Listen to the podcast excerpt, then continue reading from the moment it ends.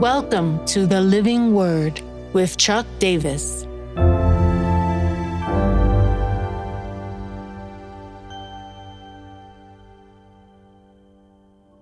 Philippians 2 9, bestowed.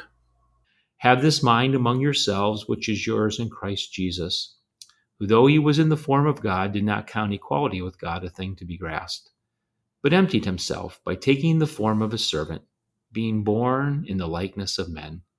Being found in human form, he humbled himself by becoming obedient to the point of death, even death on a cross.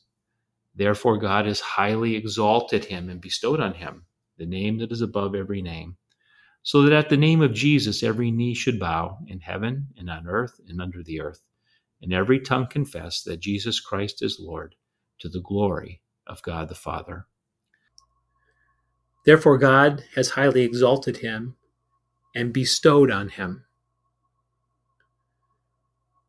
Here we see, coming from the eternal God, the one who spoke creation into existence, the one who remains sovereign, hovering over it. If he ever turned his attention away from it, it would evaporate and no longer exist. Offers the rarest of honors, the supremest of honors. He bestows. Interestingly, uh, Jesus, in his total obedience, or we better say, the Son, in his total obedience to the Father, becoming the incarnate Jesus, and becoming totally dependent on the Spirit, is now in the place where he needs to have everything that he needs bestowed on him. Remember, the kenosis, he's emptied himself.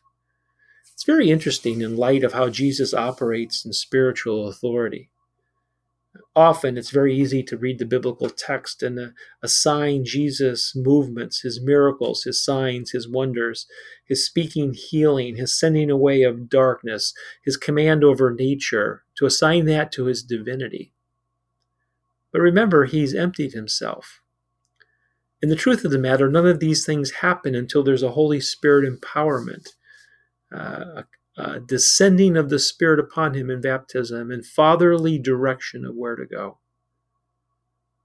In fact, Jesus will say it graphically at his resurrection when he's giving the disciples their final commission that uh, they're to uh, go into all the world and make disciples of all nations, baptizing them in the name of the Father, Son, and Holy Spirit, and the promise that He'd be with them. But before He said that, he said, All authority in heaven and earth has been given to me.